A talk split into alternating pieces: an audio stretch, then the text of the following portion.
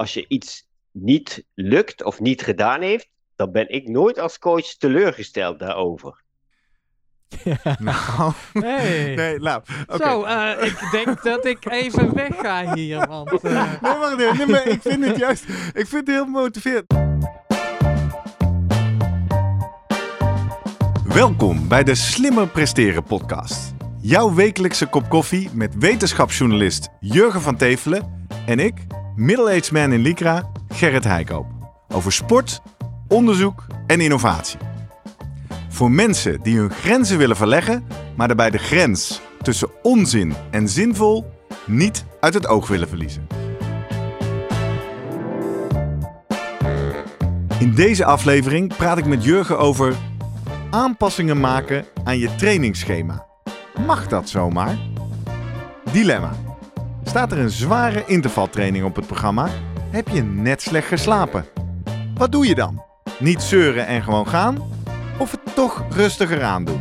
Is je trainingsschema altijd heilig? Of mag je er gerust van afwijken? En hoe bepaal je dat dan? Voordat we beginnen, nog even drie dingen om aan te denken als jij zelf ook slimmer wil presteren. Nummer 1. Druk nu gelijk even op abonneren, zodat je altijd direct in de gaten hebt wanneer er een nieuwe aflevering online komt. Nummer 2. Weet dat je Jurgen en mij ook kunt boeken voor jouw volgende bijeenkomst als spreker of presentator. Neem gerust eens contact met ons op via de contactgegevens hieronder. En 3. Deze podcast wordt geproduceerd en gesponsord door Live Online Events.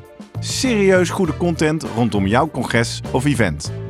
Check www.loe.tv voor meer info.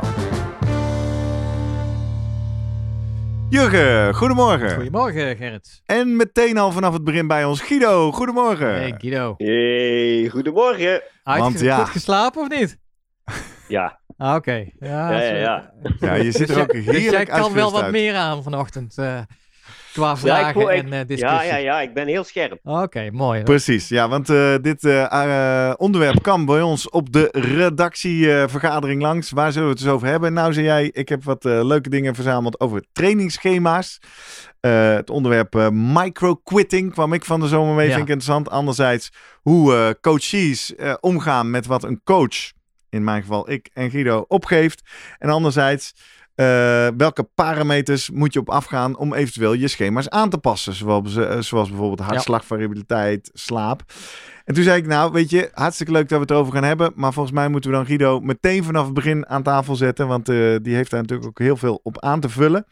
Dus fijn dat je er al bij bent, Guido. Ehm, laat maar bij het begin beginnen, Jurgen.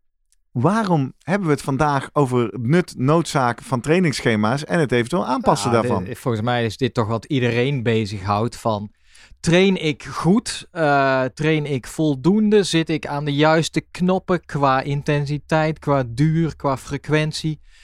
Ga ik Ja. vooruit en dan ga twijfelen als je natuurlijk een beetje stil komt te staan? Eh, doe ik niet te veel? Heb je slecht Nee, doe ik niet te weinig. Doe ik niet te weinig? Nou Dat ja, is de dat- grootste zorg van de meeste Ja, mensen natuurlijk. en zelfs Ik heb, daar, eh, heb daar ook mee te maken op mijn manier. eh, dat ik soms denk, ja oké, eh, zou ik niet nog een extra training moeten inbouwen deze week? Nou, dan komt het er weer niet van. Eh, ja, waar laat ik dat allemaal eh, van afhangen? Dus ik denk dat het gewoon heel interessant onderwerp voor alle luisteraars is. Ja, heel interessant. niveau. Ook Ja. wel heel breed. Ja. Eh, dus we, we eh, versmallen hem een beetje. We hebben die drie onderwerpen. Micro-quitting, duiken we zo als eerste maar eens in. Dan gaan we het hebben over de relatie tussen mij en Guido. Nou, niet die specifiek. Maar wat Oh. doen nou mensen die de luxe hebben om met een coach Ja. te trainen, die programma's krijgen? En daar heb je ook wat interessante eh, studie van gevonden.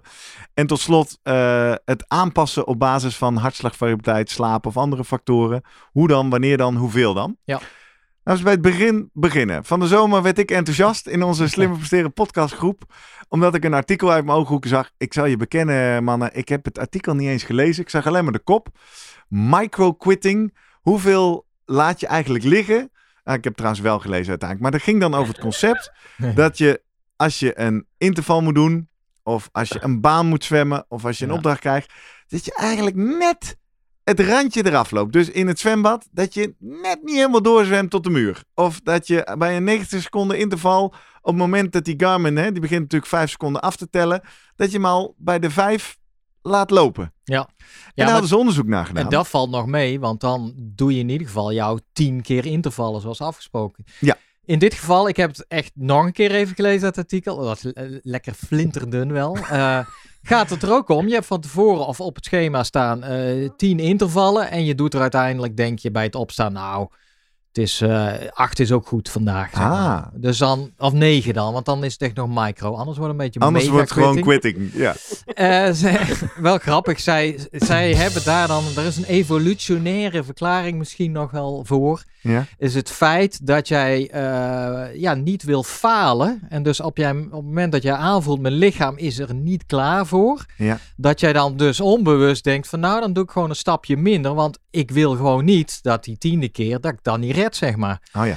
Dus dat, eh, ja, Een soort en- indekken. ja, indekken. En eigenlijk is dat breder. Nou, ja, de- de- het hele leven probeer je natuurlijk in te dekken. Je belooft misschien van alles of je wil van alles doen. En uiteindelijk denk je, nou, red ik dat vandaag? Nou, ik denk het niet. Dan Ja. doe ik het net even minder. Dus.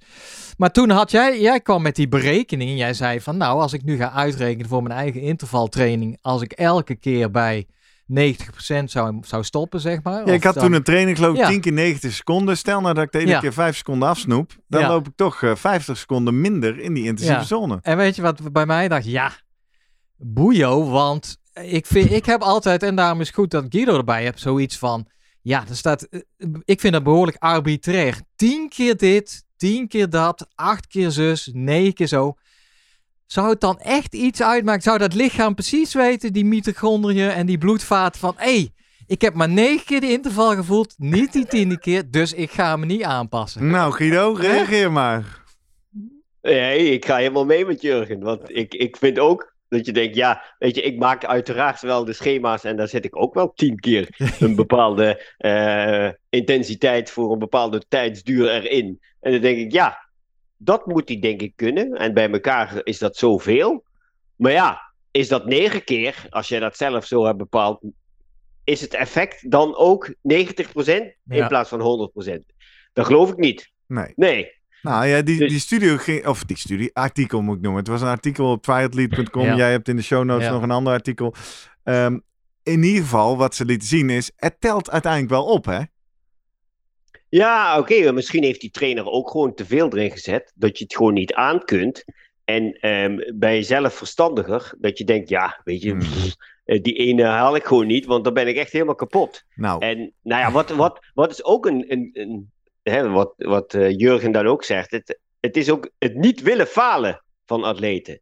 Hè, als je de ja, ja, zo op. tiende zo niet op. meer. Altijd Ja. een beetje meer doen, dat is onderwerp 2. Maar, Maar ik zit nu nog jij, even ja, zit jij bij Guido wel eens te kijken, gewoon in die files die je allemaal binnenkrijgt, van, van hey, heeft deze persoon wel, hij moet een minuut interval, heeft hij inderdaad die minuut afgemaakt? Of is er eentje die structureel bij bij, eh, 55? 55 seconden stopt? Nou ja, dat is ook alweer het mooie van de Training Peaks. En als je structured workouts maakt, Ja. Dan, dan wordt dat voorgeprogrammeerd. Ja, ja. En dat is handig voor de atleet, want dan weet hij wanneer hij hard moet en wanneer hij mag stoppen. Ja. Maar het is ook handig voor de trainer, want hè, dat, dat raamwerk gaat er gewoon overheen. En ik kan dus zien, van, ja, hij start op dat moment en hij eindigt op dat moment. Denk ik, hé, hey, wacht even. Interval 8, hé, hey, hij stopt gewoon 30 seconden eerder. Ja.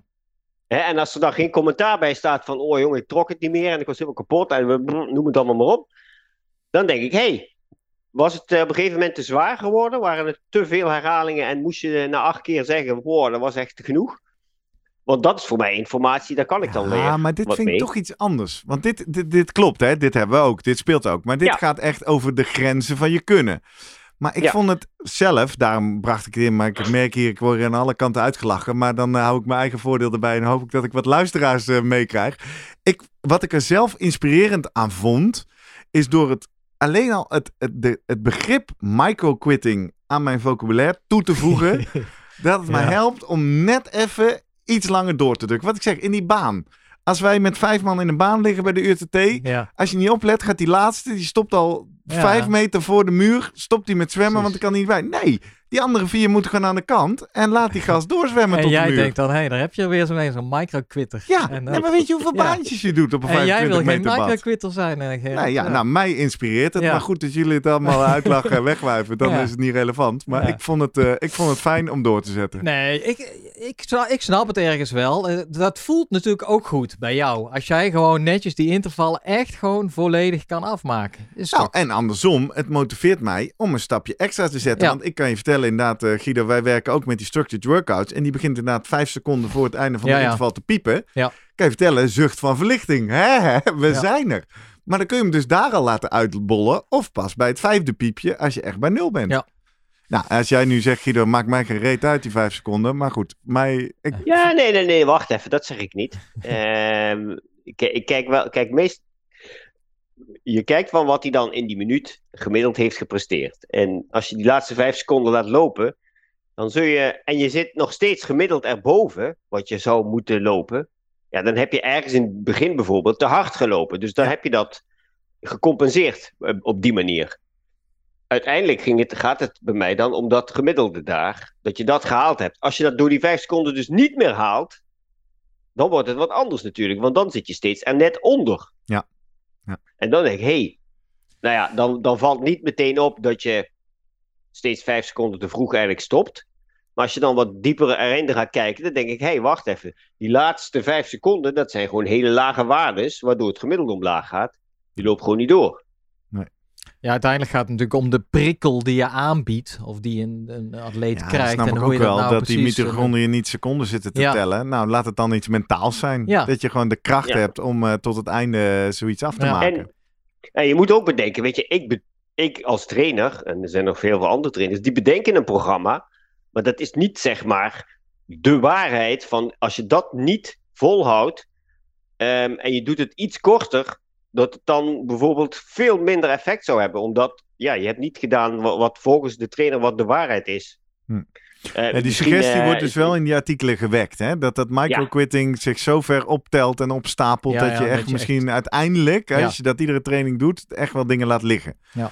Maar goed, nou, ik hoor jullie sceptisch. Ik vind het inspirerend. Ik hoop dat er wat luisteraars die zijn die zeggen: Dankjewel Gerrit, ik zwem vanaf nu Ja. door tot de muur. Misschien moet je een Ja, apart clubje ja, dat is- maken binnen Strava. Van, eh, Nee, dat ga ik niet doen, We gaan doorschakelen naar het tweede onderwerp. Want Ja. daar raakt hij al een beetje aan. En dat gaat specifiek over mensen die dus inderdaad de luxe hebben om, eh, zoals ik met Guido, te trainen met een trainer die programma's opgeeft. En in die programma's staan vaak bandbreedtes.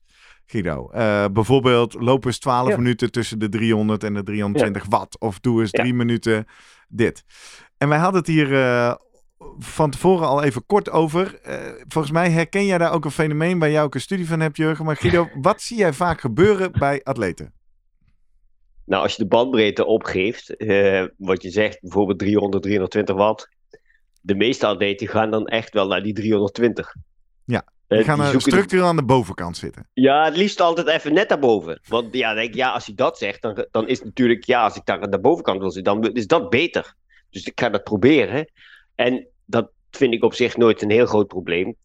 Tenzij je daar in die eerste intervallen dik boven gaat zitten en dan gewoon op een gegeven moment de training niet meer voor kunt volhouden. Omdat je te veel in, ehm, energie hebt verspild. Ja. Ja. Want dan verschiet je natuurlijk je doel voorbij. Dan denk je, ja, ik heb wel even een paar flink hard erboven gezeten. Maar ja, die laatste drie eh, haalde ik niet meer. Want dan was ik, was ik op. Ja, wat heb jij voor studie gevonden, Ja, nee, dat is, er zijn best wel wat studies. Steun van Erp heeft er ook eh, eentje gepubliceerd. En er is in, De wielrenwetenschapper die Ja. we eerder hier te gast hebben gehad. in, in Groningen heb je het Coach in Control project. Waarbij ze eigenlijk goed eh, proberen te monitoren van in hoeverre de pupil volgt wat de coach opgeeft. Of dat gematcht is. Eh, en met name kijken dan, ja, de duur, dat is één ding natuurlijk. Maar meestal denk je van, ja, dat eh, als je opgeeft een uur, dan doe je ook een uur. Doe me wel even denken aan, eh, wil ik toch even terug naar microquitting. Dat heb ik nou wel. Stel, je gaat lopen en je komt bij je huis en het is 59 minuten heb je gelopen. Dan loop ik nog wel even door dat ik een uur volg maak. Echt waar? Ja, Dus in die zin eh, wil ik ook geen ja, quitter zijn. Dus heel, dat, goed, eh, heel goed. Maar waar zij met Wat name... goed van jou, Jurgen. Ja, dank je, dank je wel. Waar zij wel eh, ja, duidelijk verschillen vaak vinden, is in de coach heeft een bepaalde eh, ja, eh, belasting in gedachten. En die wordt dan gemeten, eh, bepaald aan de hand van RPE is nog een heel belangrijk parameter natuurlijk. Ja. Ervaren maat van inspanning maal de duur. Dan heb je die session RPE. Eh, en dan moeten de pupil ook invullen. En dan gaan ze die naast elkaar leggen. En dan vinden ze toch vaak een mismatch. En dat is individueel bepaald. Ergens ook wel logisch dat voor de ene pupil, die scoort waarschijnlijk zijn RPE ook anders dan de andere. Maar dat zet wel een coach wel aan het denken. Van die denkt, ja, hè, ik, ik heb een bepaalde training eh, voor ogen. Met een bepaalde eh, belasting. En nou, wat die, die, eh, mijn pupil doet, ja, komt daar helemaal niet goed overeen. Dus kortom, dat is dan zoeken naar, noem maar op. En die, die mismatch wordt gevonden bij, nou ja, profwielrenners, want is Teun van Erp. Maar dus ook in die studies in Groningen, waarbij ze kijken eigenlijk naar jonge talenten in het roeien en het schaatsen. En dan zeggen ze juist daar is het zo belangrijk om dat goed in de gaten te houden. Want het zijn mensen van 17, 18. Die gaan vaak of uit huis, gaan misschien studeren, krijgen nou ja, een hoop dingen op zich af buiten de sport om. En dan is het ja, super belangrijk dat zij eh, niet te veel doen. Overbelasting ligt bij hun heel erg op de, de loer. Aan de andere kant ook niet te weinig natuurlijk. En dan zie je toch duidelijk van, nou, bijvoorbeeld in die roeiers, ja, die willen allemaal in een, eh, dan, in, bijvoorbeeld, er wordt ge- gezegd, oké, in hun geval drie zones waarin je traint van intensiteit. Dat ze, ja, vaker in zone 2 gaan trainen dan waar eigenlijk zone 1 bedoeld is. Dus ze hebben iets, die natuurlijke neiging van, nou, ik ben nou toch aan het roeien. Oké, ik moet rustig aan doen, zone 1. Maar ik doe toch even een schepje erbovenop. Want trainen is goed, zeg maar. Dat is altijd, dan heb ik echt gewoon extra mijn best gedaan. En dat is, ja, dat is echt wel een probleem eigenlijk daar. Of in ieder geval, er wordt in ieder geval geschetst van ja, eh, het, het- ja het- wat de coach opgeeft en in gedachten heeft en wat de pupil uitvoert.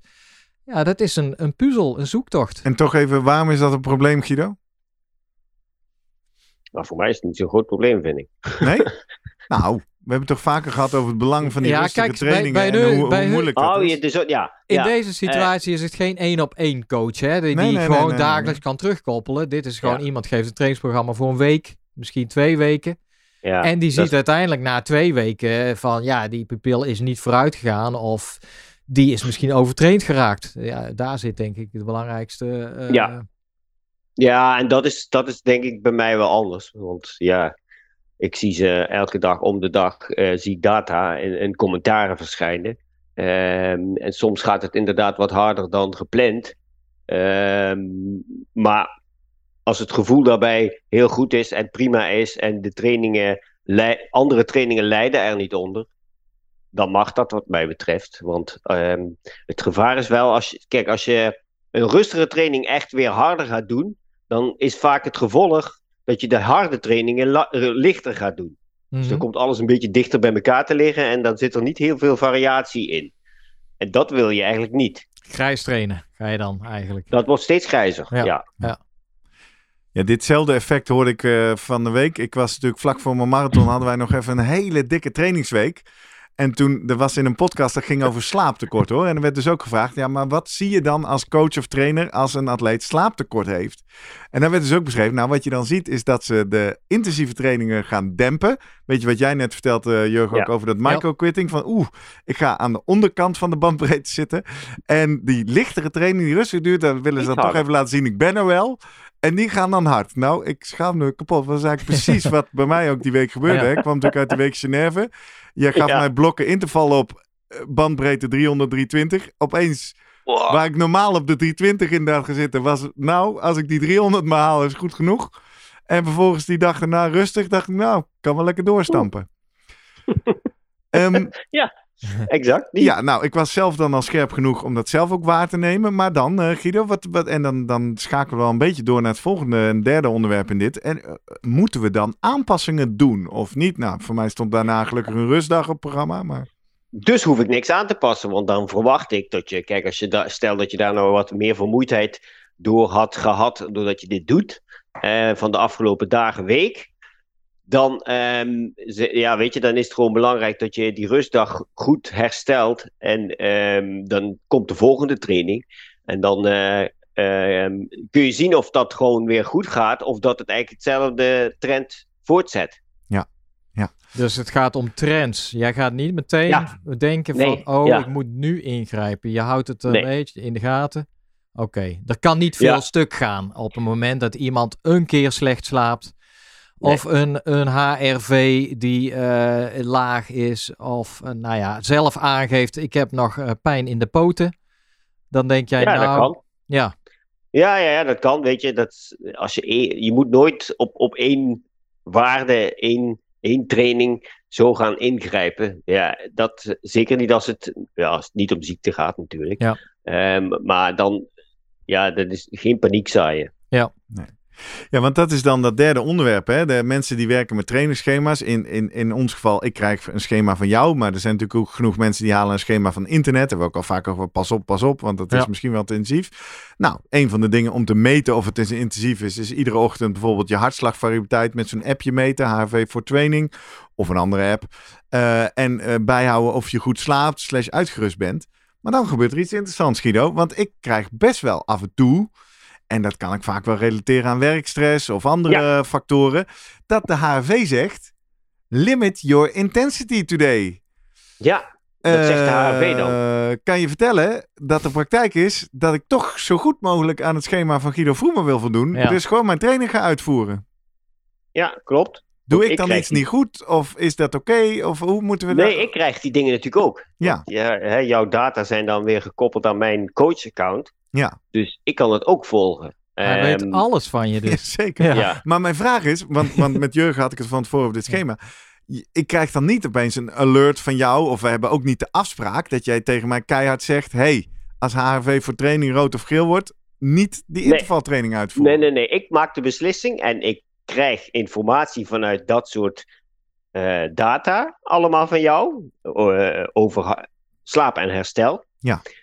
En het is ehm, ehm, wat, wat, wat de app, zeg maar, van HRV voor Training als advies geeft, neem ik mee.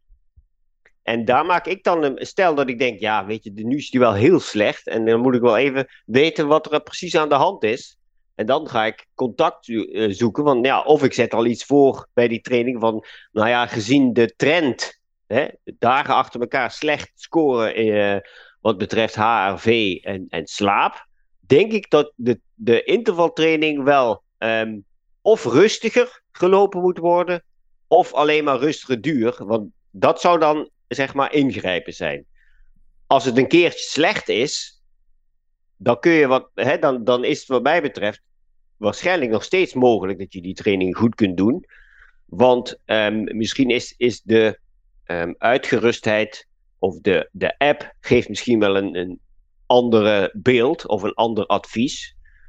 Maar ehm, ben je fysiek nog wel prima in staat om die training te doen. Ja. Dat is eigenlijk de, de, ehm, de afweging die ik dan maak. Mhm. En niet de app. Ja, maar dat is wel interessant, want het is de vraag van fysiek zal hij in staat zijn om. Maar het is natuurlijk het hele idee, komen de prikkels nog wel genoeg aan? Is hij wel efficiënt dan aan het trainen? En dan gaan we denk ik over op een recente Finse studie bij recreatieve hardlopers. Ja. Waarin ze eigenlijk Jurgen gedacht trekt hebben... even een peper uit zijn zak. Mhm. Ja, maar Guido kent hij ook, denk ik. ja, ja, ja. En waarin ze dus twee groepen eh, hardlopers hebben genomen. De ene is de controlegroep, die volgt het, het klassieke eh, trainingsschema. eh, zoals dat eh, bijvoorbeeld op internet te vinden is of vaak voorgeschreven wordt. Zes weken duurtraining en dan zes weken met meer intervallen. Ze, volgens mij lopen ze vier keer per week. En dan die intervallen is één tot drie keer per week. Nou, en dat, en dat is eigenlijk voor de ene groep vaststaand. En voor de andere zeggen ze: oké, we monitoren. Dat doen ze eigenlijk voor iedereen. We monitoren ook je HRV. eh, je heart rate tijdens die inspanningen. En stel dat die bijvoorbeeld relatief hoog is bij een lage inspanning, dan is dat ook een signaal. Plus, eh, ja, hoe vermoeid ben jij? Denk dat ze dat ochtends monitoren samen met die HRV. En eh, heb jij spierpijn? Mhm. En dit is wel even om te benoemen. Deze studie is gesponsord door Polar. Of in ieder geval hebben Oké. betrokkenheid. Dus die. eh, en, nou, dat, wat er dan gebeurt is. eh, Ik weet niet wat deze bijzin betekent voor de bevindingen. maar laten we eerst maar eens luisteren wat ze gevonden hebben. En zij laten dus een algoritme erop los, waar nooit iemand van weet hoe werkt dat algoritme precies, op die, die vier extra eh, ja, inputs. Ja. Om dan eigenlijk per input te kijken of een, misschien in totaal een rode vlaggen te gaan uitdelen. En een rode vlag is, ja, dat is een beetje onduidelijk. Waarschijnlijk je HRV is erg laag. Nou, hebben we natuurlijk in onze aflevering over Pas gehad. hè? op. Want dan zeg Guido, gaat niet omlaag of hoog. Gaat Nee, precies. Relatief of in ieder geval afwijking. Dus dan weet je niet wat algoritme, maar in ieder geval geeft een signaal dat jouw eh, balans parasympathisch, sympathisch eh, niet meer zo lekker is. Eh, de andere rode vlag gaat als jouw hartslag onevenredig hoog of laag is Ja. tijdens een bepaalde inspanning. Een rode vlag als jij, mo- of, ja, jij aangeeft dat ehm, jij eh, vermoeid bent. Ja, en dat Als gaat kwalitatieve factor, Ja, hè? Ik voel me moe. ergens tussen 0 en 7 moet je dat scoren. En vanaf 4, 5 dan wordt het kritisch, zeg maar. En de laatste is, wat zei ik? Die zijn nog Spierpijn. altijd- ja, spierpijn. Mhm. Nou, en dan zeggen ze, oké, als je nou nul vlaggen hebt, rode vlaggen, dan train jij gewoon lekker door. Volgens, het schema? Nee, dan kreeg je iets extra's erbij Oh, zelfs. oh, ja. ja. Als jij één rode vlag, dan, eh, dan hield jij het schema aan. En bij twee rode vlaggen of drie, dan moest jij juist minder aan gaan doen. En dan zagen ze eigenlijk na die eh, totaal twaalf weken dat allebei die groepen gingen vooruit. Maar die groep waarbij eigenlijk de aanpassingen in het trainingsschema aan de hand van die verschillende parameters meegenomen werden. Soms Meer vooruit erbij, soms Ja. een schepje eraf. Ja. En meer vooruit gingen en dus eh, suggererend dat een flexibel trainingsschema die rekening houdt met eh, dit soort zaken, met dus vermoeidheid, eh, spierpijn, ehm, wel eens wat efficiënter kan zijn en effectiever. Nou, effectiever juist, Ja. toch? Ja, je Ja. traint meer. Ja. Ja. Nee, je traint, dat, dat is een goeie. Je traint dus niet meer, want ze hebben Nou, toch uiteindelijk wel, als je geen rode vlaggen hebt, dan krijg je toch een schepje erbij. Ja, nou, daar zit, daar zit iets, iets trickies in die controlegroep. Hoe die trainde, was altijd twee weken toenemen, één week afname. Twee weken toenemen, dus een hele ja, soort periodisering. Ja. En als je dan ziet naar hoe die, eh, de groep met die extra input trainde, dan zag je dat dat veel gelijkmatiger was Oké. in die hele periode. En en per ze- saldo trainden ze ongeveer evenveel. Precies, dan hebben ze in ieder geval niet statistisch Nee, nee. verschillend. Ja. Eh, ja, en dus dat suggereert als jij dat heel goed kan monitoren en in ieder geval de juiste informatie hebt en het algoritme ja, doet zoals hij zou moeten doen, dat het misschien op die manier wel eh, jou eh, het goed is om je trainingsschema aan te passen. Mhm. Nou, Guido, hoe, Dan eh, zegt Guido, ja, dat is mijn vak. Nou ja, dat doe is precies wat ik eigenlijk zelf doe. ja, maar bij, bij, Ehm. bij Gerrit dus niet eigenlijk. Nou, ho, ho, dat is niet gezegd. Ik heb gezegd niet op dagbasis. Ja, Ja, oké. Daar ging deze studie Ja, over. deze. nou, Kijk, de- de- deze studie, deze deed dat twee keer in de week werden die data bekeken Ja. en er werd eventueel ingegrepen. Ja. Nou ja, dit, ik kijk natuurlijk, ik maak per week een, ik geef niet een weekschema van, van of een, een schema van 16 weken. Hè, wat, wat deze natuurlijk, die controlegroep die krijgt. Ik weet niet trouwens hoe of het. eh, Ja, vier weken basis en dan zes weken duur, nou zes weken die krijgen een schema, een heel Ja. lang schema. Ja. En bij mij is dat gewoon per week steeds. En dus er zit altijd in die week zit er al een controle van ja, wat ga ik volgende week erbij doen of eraf doen of et cetera. hè. En dan heb ik per dag eventueel ook nog eens de mogelijkheid om dat aan te passen voor morgen. Ja. De dag zelf. Dus dat is eigenlijk alleen het wie maakt de beslissing, dat is niet zeg maar een algoritme Nee, of een artificial intelligence programma. Want dat maak ik en ik maak wel gebruik van die data. Ehm, maar ik wil wel zeker weten of die data dan ook wel goed zijn. Ja. maar welke, Ehm, data, namelijk- ja, welke data neem je mee? En Wat scoor jij, Gerrit, dan? Eh scoor Ja, jij ook spierpijn? Scoor jij ook Ja, vermoeidheid? spierpijn. Ja, ja, ja. En, Zit Ja, ja. allemaal in die HRV voor Training app. Die vraagt Ah, je ja. allemaal dezelfde rode vleggen als in de Finse studie. ja, Ja, ja. ja, dat Oké. gebruik ik dezelfde. Ja. En de, de trend van hem, gewoon hartslag en hartslagvariabiliteit, ook tijdens de, of na de nacht, als je opstaat, ehm, daar zit een bepaalde bandbreedte. En als je daar helemaal uitvalt, dan zijn er altijd van, nou weet je, dan moet je opletten. Dat wil niet zeggen dat je dan meteen moet aanpassen, maar dan is het wel dat je moet opletten. Want waarschijnlijk is je herstel in die afgelopen dag is gewoon niet optimaal geweest. Nee. Nee. En dat wil nog niet zeggen dat je niet kunt presteren. Maar je moet wel ervoor zorgen dat je herstel in die komende dag, dagen weer verbeterd wordt. En als je een, ehm, een programma het laat ehm, beslissen, ja, die gaat af van wat erin komt. Hè? Hoe slechter de data, hoe slechter de Mhm. voorspelling. Dus als er slechte data in komen, krijg je ook gewoon slechte adviezen. Dus dat is wel een risico daarbij. Hè? Weet je, als, als je waarom een zou HRV de hebt, data, ik ben even kritisch naar je Guido, waarom zou de data in, het algoritme, in, de, in de app of in de AI Ja. slechter zijn dan de data die naar jou gestuurd wordt? Is toch Nou ja, dezelfde ik- data? Ja, dat klopt. Maar als ik zie, dan denk ik, god, dat, dat klopt ergens iets niet met, Ja, met die meting. Ja. Hè, ehm, stel dat er eh, een hartslag in jouw hartslagfile van een hardloop eh, van een training zitten allemaal spikes of hoge waarden. Dan denk ik, ja, daar zit allemaal storing in. Ja. Die haal ik, hè, die denk ik, ja, maar dan heb je een hele hoge hartslag bij een heel laag tempo. Dat- hè, daar, daar zit iets fout. Terwijl als je dat in een algoritme gaat stoppen, die denkt, jee, die is echt, eh, gaat niet goed. Die moet rustiger trainen, want die heeft veel te hoge hartslag bij die snelheid. Ja. Als een simpel voorbeeld daarbij. Dus die maakt daarop een beslissing. Ja. En ik kan dat wel beredeneren natuurlijk. En dan maak ik daarna de beslissing of dat wel klopt of niet klopt. Nou, ik vraag het, want het is een enorme trend. Hè? Je ziet nu, Ja. je wordt om de oren geslagen aan alle kanten met apps die zeggen: we gaan Ja. jouw training personaliseren en we hebben een algoritme. En ik, Ja. ik kan de namen van alle apps die dat doen Ja, niet ja. eens noemen. Ja. Ja. En ik zit nu even te denken, nogmaals, ik permitteer me de luxe dat ik met jou train. Super fijn. En ik heb ook alle vertrouwen in jouw inschattingen. Maar ik zit ook te denken aan al die luisteraars die zich dat of niet kunnen veroorloven of niet willen veroorloven. Ja, hier, ja, zit- hier zit er een. Ja, nou, hier zit er een. Maar dan gebeurt er namelijk iets anders. En dan merk ik, dat heb ik al met jou, Guido. Maar laat staan dat je op een internetschema zit. Namelijk, je kan hier luisteren naar deze adviezen. Tegelijkertijd zie je een soort schema, inderdaad voor mijn part zes weken door, waarvan je weet, ik moet iedere week een interval doen. En je bent natuurlijk ook geconfronteerd met beperkte tijd in je agenda. Dus ik herken van mezelf ook de afweging. Ja, de, de seinen staan wel op rood. En Ja. ik moet vandaag Ja. de intervaltraining niet doen. Maar ja, als ik hem vandaag niet doe, Dan ja, wanneer ga ik hem dan wel doen? Dus hoe, hoe Ja. geven we mensen nou comfort in hoe je nou slim die afweging maakt? Hoe moet je daar nou mee omgaan? Ja, als je met het programma. Kijk, stel dat je met zo'n programma zou werken die je daarin support en steun kan geven. Van ja, weet je, doe hem wel, doe hem niet. eh, pas het aan of pas niks aan. Ehm, blijf zelf ook wel kritisch meedenken. Hè. Ik zou, weet je, dit soort dingen zou ik nooit klakkeloos gaan volgen. Nee. Want dan. Nou, dan oké, eens. Wat ik denk ik bedoel is, als jij een schema volgt naar je eerste marathon, naar je eerste triathlon, whatever, dan gebeurt er natuurlijk iets in je hoofd. Hè? We hadden het met Jens van Lier over ankeren, dat je denkt, dit is het programma wat Ja. mij bij die prestatie brengt. En als er natuurlijk dan iets gebeurt, dat kan het missen van een intervaltraining zijn. Of jij nam het net zelf al in je, woord, eh, in je mond, Guido. Als je bijvoorbeeld ziek wordt en je moet eh, drie trainingen missen.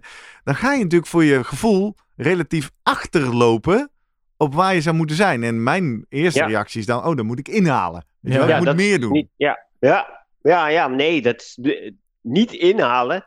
Je moet het plan wat, je, wat er stond, moet je herschrijven Ja. op, op, eigenlijk. Hè? Weet je, als je ziek bent geweest, sowieso. Ehm, stel, je, je zit eh, in een 16 weken plan en je bent na 10 weken zit je goed en dan ben je daar ziek. Een week ziek, dan zou je zeggen, nou weet je, dan, ga ik, dan sla ik week 11 over en dan ga ik door met 12. Nee, doen. want Nee. dat is niet meer reëel. Je bent gewoon een week ziek geweest, dus je bent slechter geworden. Je hebt achterstand op je schema gelopen. Ik zou eerder zeggen, ga dan week, hè, dan moet je je doelen misschien bijstellen. Maar ga in ieder geval aan het begin van week 10, voordat je ziek werd, stap daar weer in. Kijk of je dat niveau nog steeds hebt, of dat je eh, eh, iets minder bent geworden. En dan ga je eigenlijk vanaf daar weer door. En mogelijk nou ja, herstel je vrij snel. En denk je, ja, eigenlijk kan ik nu een beetje weer versnellen. En kan ik iets meer gaan doen. Maar ik zal waarschijnlijk niet, zeg maar, het schema in gaan halen waar ik was. Nee, en wat is dan, dat is misschien open deur voor jou, maar toch even, wat is het gevaar als je dat toch gaat doen? En denkt, wacht even, eh, rammen, desnoods een extra training erbij steken. Waar kom je dan Ja, uit? Ja, op zich zul je dan een grotere kans hebben op blessures. Op Ja, dat, eh, weer ziek worden, eventueel. Omdat je denkt, ja, kom maar, ik voel me en ik ga weer door. Ehm, je, waar je op gaat, ehm, beknibbelen is je herstel. Want je denkt, god, ik heb eigenlijk geen tijd. Maar ik lig achter, dus ik moet meer trainingen in dezelfde tijd gaan stoppen. Dus dan maar minder slapen. Dan sta ik maar iets eerder op. Dan kan ik vroeger, hè, vroeg gaan lopen. En dat gaat je, ehm, op den duur gaat dat je opbreken. Want eh, meer trainen vraagt dus ook aan de andere kant meer herstel. Dus het is dubbel meer tijd. Ja, mooi. Ja, ik, ik snap het. Maar ik ben blij dat we dat nog even in deze podcast Ja. onderschrijven. Want volgens mij is dat precies waar iedereen mee worstelt die niet een persoonlijke Ja. trainer heeft. Denk, ja, ik heb hier een plan. Helemaal Ja. als je nog een beetje aan het begin van Ja, je sportcarrière staat. Ja. Dan denk je, ja, alles belangrijk. Nee, je moet je gevoel moet dus, je, maar moet je ontwikkelen. Nee, dat heb je niet. Dus Nee, dat krijg je alleen maar door te doen, te doen en ervaren, ervaren. En dan hopelijk Ja. dat je nog het leuk vindt om. En dat is het ook met een, een trainingsprogramma kan in het ene jaar wel voor jou werken en drie jaar later niet meer. Of juist niet, omdat jij, ja, je bent sowieso ouder geworden en jouw persoonlijke situatie is veranderd. En dat is juist eh, ja, wel het interessante en waarvoor denk ik ook de, de puzzel die coaches graag eh, willen eh, eh, leggen en eh, oplossen. Maar dat, ja, dat is denk ik dat te weinig mensen beseffen van, ah, je hebt gewoon pluk een schema van internet, volg je, nou, dan word je automatisch altijd beter. Nou, en zo Dat is natuurlijk wel zo als je begint, hè? Ja, als je vanuit scratch begint, Ja. ja. dan is elk Van schema... niet trainen naar trainen word je altijd beter. Ja, iets doen, van, van niets doen naar iets doen, zeker. Maar op een gegeven moment wordt dat wel, eh, als je al eenmaal niveau hebt, denk ik. En dan, Ja. ja. ja, dan wordt het wel interessant. Maar ja, dat, dat is juist denk ik ook weer leuk. Om zelf te gaan nadenken bij jezelf van, hey, hey, bij, bij dit schema ging het, ben ik meer vooruit gegaan. En nou, dit werkt voor mij weer niet, zeg maar. Dus eh, ja. Ik ben nog wel even benieuwd, eh, Guido, naar jouw collega-trainers, waarvan ik weet dat die ook veel luisteren. We hadden het eh, als tweede onderwerpje even over die, die atleten die dan altijd aan de bovenkant gaan zitten. Met als risico dat ze uiteindelijk in grijs gebied uitkomen. Ehm, anticipeer je daar dan op een gegeven moment weer op? En krijg je dan een soort cirkel? Dat wordt natuurlijk heel vervelend systeem. Ja, ja. Als ik dat dan doorkrijg, hoe, hoe, hoe ga jij daarmee om bij het opstellen van programma's? Ja, dat klopt. Want je hebt wel, je hebt natuurlijk sporters waarvan je weet, ja, die gaat altijd aan de bovenkant zitten. Dus als ik die al iets te hoog ga zetten, dan gaat hij daar nog verder boven zitten. Ehm, dus ja, weet je, als ik normaal zeg, ik wil een interval van 2 minuten op 110, 120 procent van FTP zetten. Ehm, en dat, dat, dat zou ik dan bij, die, eh, bij de, degene die waar ik toch weet dat hij aan de bovenkant gaat zitten, dan zou ik dat woord 110, 115 zetten. Ja. Omdat ik dan weet, dan gaat hij toch boven de 115 zitten. Dus dat doe Dus jij dat- wel. dat- Op een gegeven moment leer je atleten kennen en denk je, nou, Ja, ja, ja. Ja. Ja, ja, ja. Die, dat weet je van tevoren. Ja, maar dit kun je natuurlijk eigenlijk niet vertellen, want ze luisteren ook.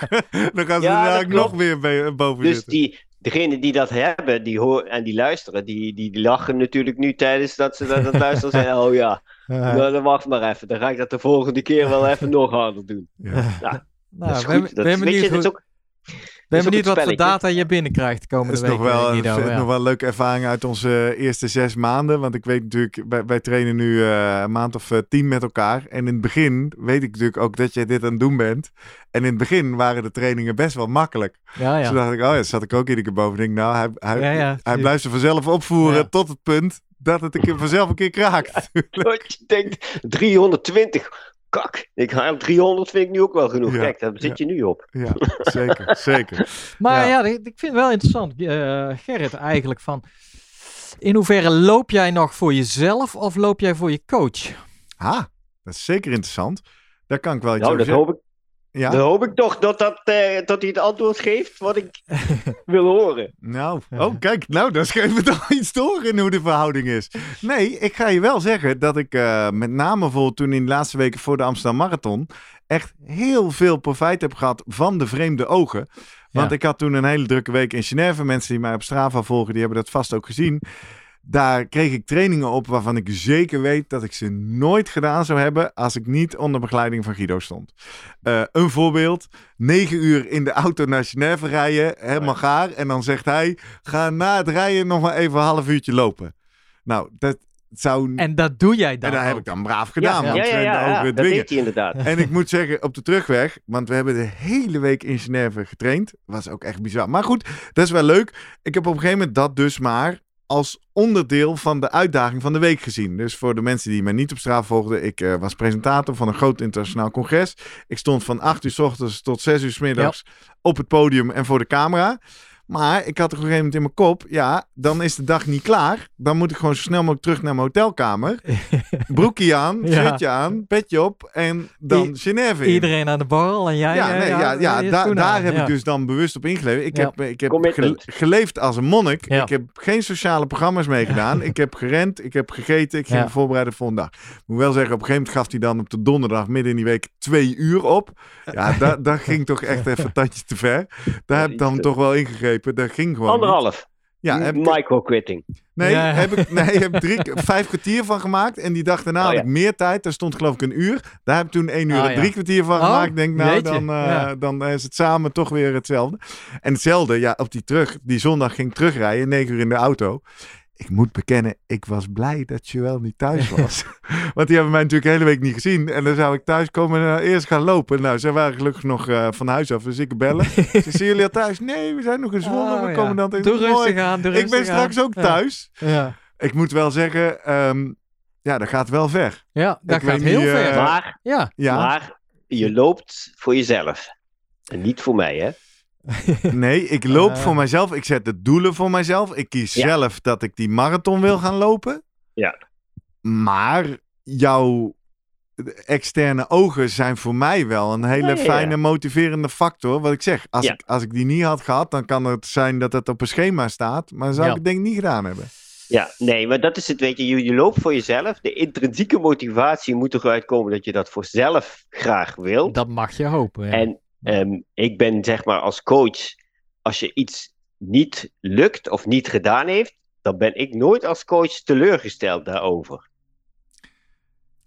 Nou, Hey. nee, nou, oké. Zo, eh, ik denk dat ik even wegga hier, want... eh, Nee, wacht even. Nee, maar ik vind het juist. Ik vind het heel motiverend. Nee, maar tuurlijk. Ik loop voor mezelf. En ik moet ook zeggen, ik was ook een soort van extra trots dat ik Genève zo heb kunnen doen. En zelfs dat geintje na negen uur rijden nog een Ja. half uur lopen.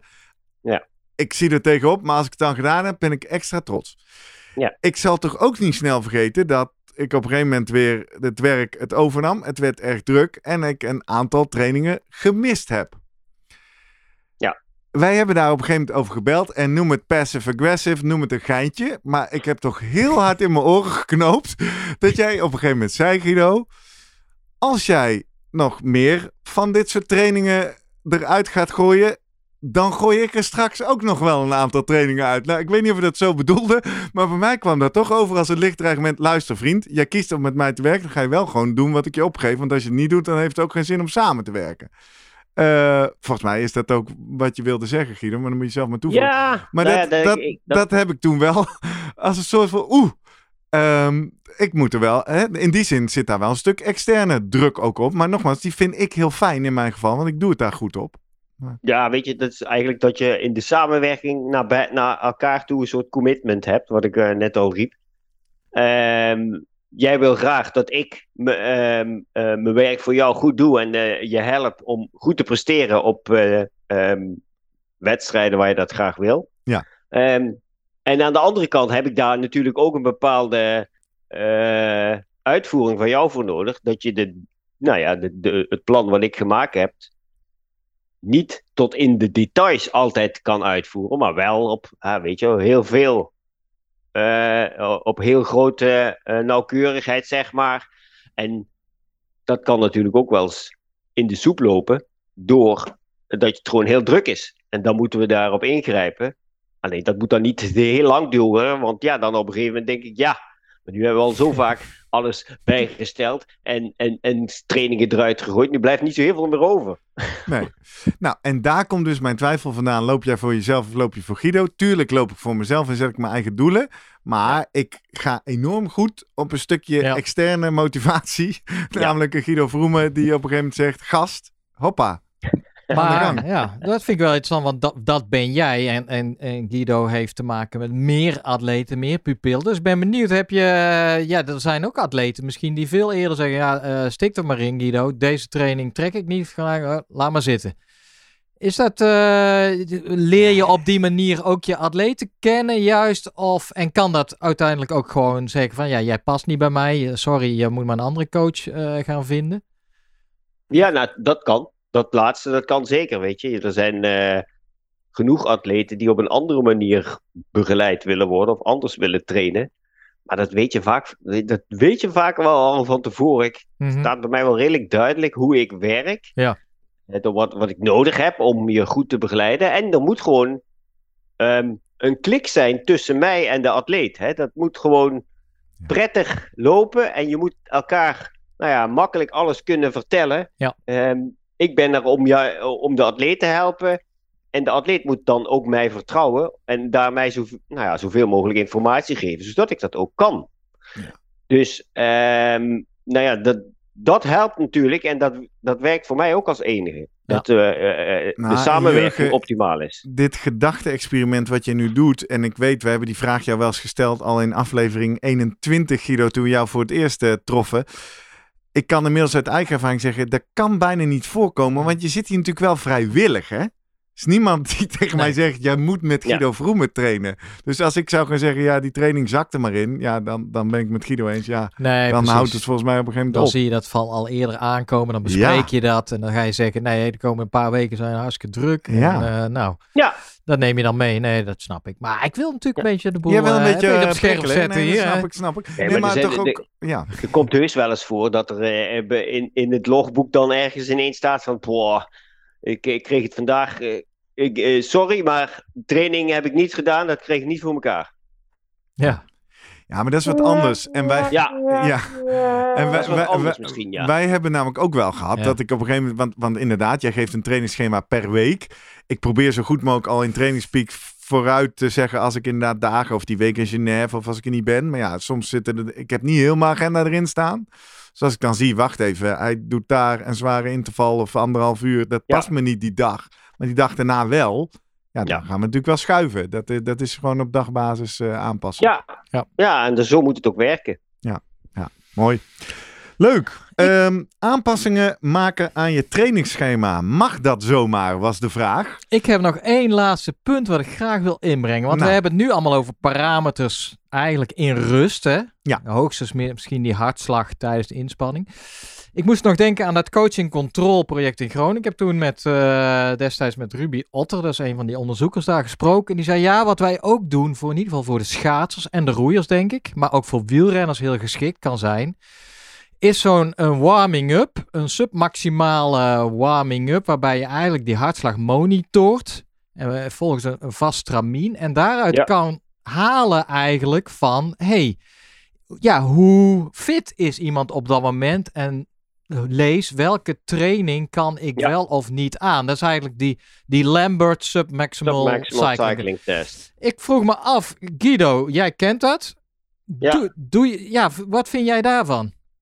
Je kan het Die natuurlijk met hardlopen, ja, ja, is dat een stuk lastiger. Dat besef ik ook. Ja, ja, maar die test voor- is verder, weet je, die test is verder prima. Ja. Ehm, je moet ze wel gecontroleerd uitvoeren.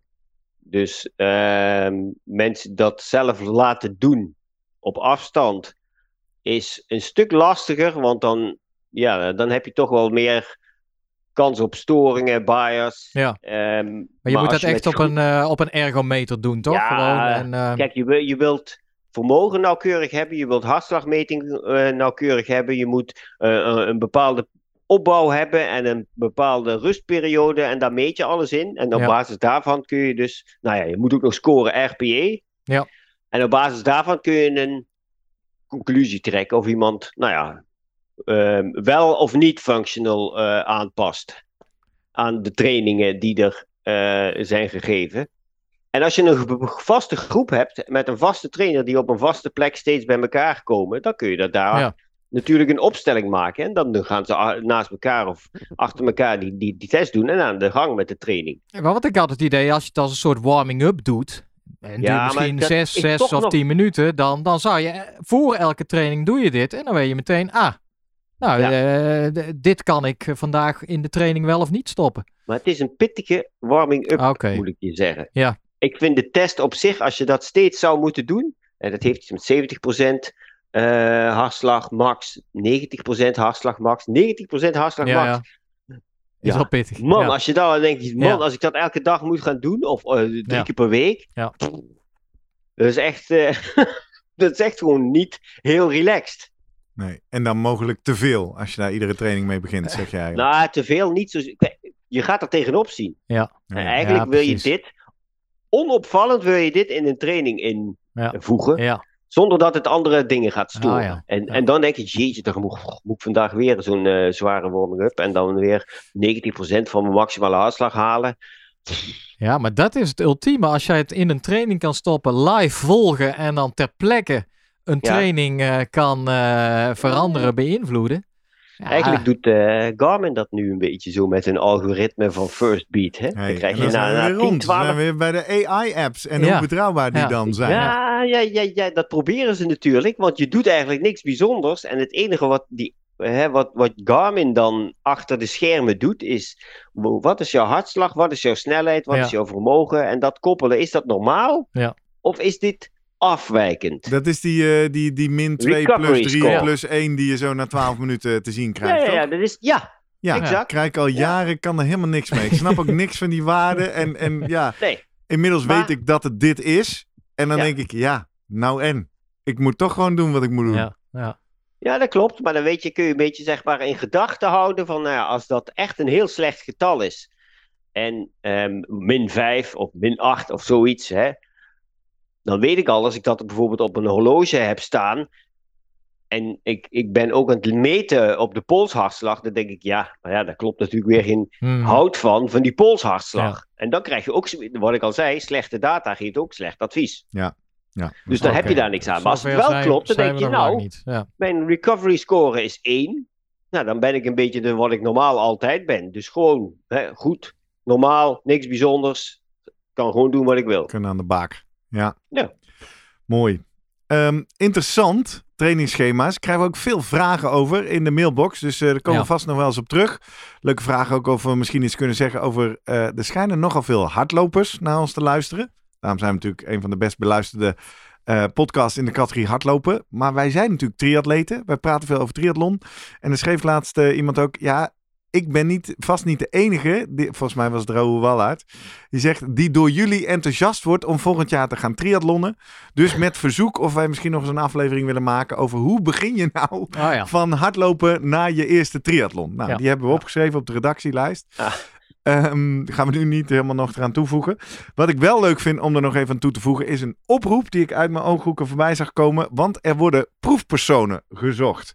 Guido, misschien heb jij hem ook gezien. Eens even kijken of ik hem in beeld kan krijgen. Daar is hij. Ik zag hem in de mailing van HRV for Training, die app eh, waar we Ah, deze ja. aflevering ook over hebben. Ehm, namelijk een eh, Carla uit Barcelona. Helaas, het is een eh, trainingstest op afstand, dus je hoeft niet naar Barcelona. Die zoekt fietsers. Die Ja. een. Ja, er zijn wel wat ingangseisen. Er vallen veel luisteraars af, denk ik. Maar ehm, die een vermogensmeter hebben. Nou, Wie niet? Eh, heel veel mensen niet, Guido, maar eh, ik inmiddels Oh. wel. Ehm, die hun HRV dagelijks monitoren of willen gaan monitoren. Nou, dat doe ik al wel. En dan een vier weken trainingsprotocol willen gaan volgen. Ik vroeg al even aan Carla op Twitter, eh, wanneer begint dat dan? Nou, zei ze mag anywhere v- tussen nu en het einde van het jaar beginnen. Mhm. Ehm, en ze gaan we proberen of, eh, of ze een, eh, een relatie kunnen leggen tussen HRV en je scores die je daarin legt en de training. Je moet 18 jaar oud zijn en eh, je moet je committeren aan een vierwekings trainingsprogramma met ook een aantal, eh, aantal eh, FTP-testen en allerlei zaken. En dan staat er nog onder, ja inderdaad, we gaan proberen je sneller te maken. Dus eh, wie weet. Eh, Guido, het leek mij wel leuk als ik me aanmeld voor dat programma, maar dat moet dan even in overleg met jou natuurlijk om te kijken of dat in het programma past. Ja, dat is lekker makkelijk voor mij dan, hè, die 40 Ja. dagen. Ja, precies. Maar Ehm, ja. Ik probeer je even terug te vinden. krijg je het niet nog een bidon of iets? Krijg je helemaal niks. eh, Ik weet niet wat je krijgt. ja, je wordt beter. Eh, kwijt. Advies? advies. Ja. Ja, sowieso Ja. advies en inzicht. Ja. Dan kan ik Guido nou nooit meer op het scherm krijgen. Wat Ik jammer. ben er gewoon hoor. Ja, maar niet bij ons in de studio. Oh, dus wat dan jammer. kan je niet schakelen. Maar eh, even kijken waar je bent. Anyway, Ehm, ik zal de oproep naar die studie in de show notes zetten. En Ja. dan eh, kunnen mensen zich daarvoor aanmelden. Ik ga het in ieder geval doen dan, denk ik. Dit soort dingen zijn op zich, ja, eh, denk ik. Ik weet niet waar, waar, waar dit precies uitgestuurd wordt. Misschien natuurlijk vanuit die HRV-app dus. Die Nee, ook- zij Ja. is eh, van de Universiteit van Oh, eh, ja. Barcelona. Catalunya. Ja. En zij doet eh, promotieonderzoek. Vinden wij leuk, toch? Ja, nee, zeker. Willen wij helpen. Maar zo op die manier kun je natuurlijk, ja, je hebt data nodig uiteindelijk. Daarom. En eh, mensen kunnen op afstand hun ding doen. Dus eh, check even die oproep in de show notes. En eh, als je dit nog luistert voor het einde van 2022, kun je dus nog aanmelden. Sowieso leuk als je nog vragen, opmerkingen, aanvullingen hebt. Als je even reageert. Dat kan op een aantal manieren. Via eh, social media zijn wij de Slimmer Podcast. Op Twitter en Instagram maken we van iedere aflevering een post. Dan kan je retweeten, kan je hartjes geven. En ga ons vooral ook even volgen op Twitter en Instagram. Zoek naar @slimmerpodcast. Ehm, of ga naar onze website www.slimmerpodcast.nl en daar vind je van iedere aflevering een pagina. Daar kun je ook eh, comments achterlaten. Maar die pagina kan je natuurlijk vooral ook doorsturen naar mensen voor wie deze afleveringen interessant zijn. Mensen die wel eens hoort worstelen met hun schema en al dan niet daarvan afwijken. Mensen die misschien geveld worden door een verkoudheid of de griep op weg naar een marathon of een triathlon. En denken, oh jee, wat nu? Nou, die hebben hopelijk eh, hier ook wat eh, nuttigs aan. Of je kan ons mailen via post.slimmerpodcast.nl. En eh, nou, we lezen altijd meteen. We reageren soms iets later, maar we vinden het superleuk om van je te horen. Ehm, en daarmee eh, gaan we maar weer trainen, denk ik, of niet, Giro? Dat eh, is wel nog nodig, hè. Het is eh, bijna weer marathon time, dus eh, er moet nog wel wat gelopen worden. Ja, nou, nu verraad je een beetje dat we onze opnames en onze uitzendingen niet helemaal kloppen. Als de mensen dit luisteren, heb ik marathon, Bijna marathon. Amsterdam Ja. al lang achter de rug. Maar, weer een de nieuwe marathon dus. Nou, er zijn natuurlijk wel evenementen waar je ons kan treffen. Dat is nog wel een leuke. Dat moet ik eens vaker zeggen. Als je bij ons op de website komt, krijg je een pop-up om je aan te melden voor onze mailinglijst. Dan krijg je iedere week een mail met de nieuwe aflevering. Maar daar zet ik ook altijd onder waar je Jurgen en mij kan ontmoeten.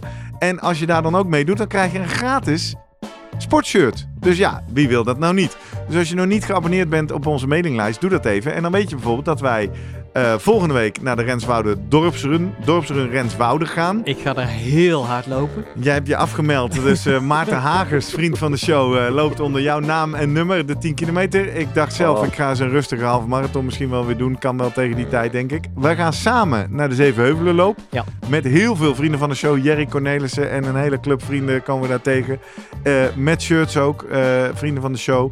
En we gaan... Amsterdam, denk ik, Unicef. Die eh, UNICEF Amsterdam run. Ja. dat is 10 november. Daar nog tussen. Kortom, jij zegt we gaan ieder weekend lopen. Nee, dat is 10 Oké, november. ja. Dus daar komen we, kom je ons nog tegen. Ja. En ik ga 17 december naar Ameland. De Adventure Run. Laatste week voor de kerstvakantie. Dus eh, Ah, kortom, oké. als je wil weten waar doen we de meets en greets. Zorg dat je op de mailinglijst staat. En dan krijg je misschien wel zo'n gratis shirt. En als je zo'n shirt sowieso wil, dan kun je die bestellen in de webshop. Hè. slimmerpodcast.nl slash webshop. Mooi.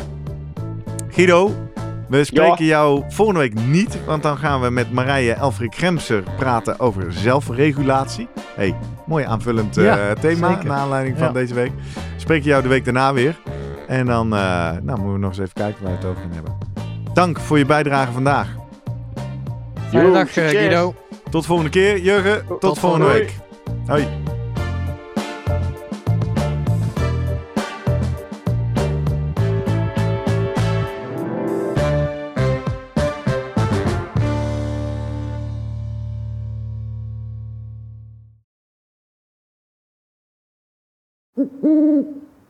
Hey, pst. Voordat je weggaat, denk er nog even aan uilentorenloop.nl. Dan zien we je de eerste zaterdag van juni. Tot dan!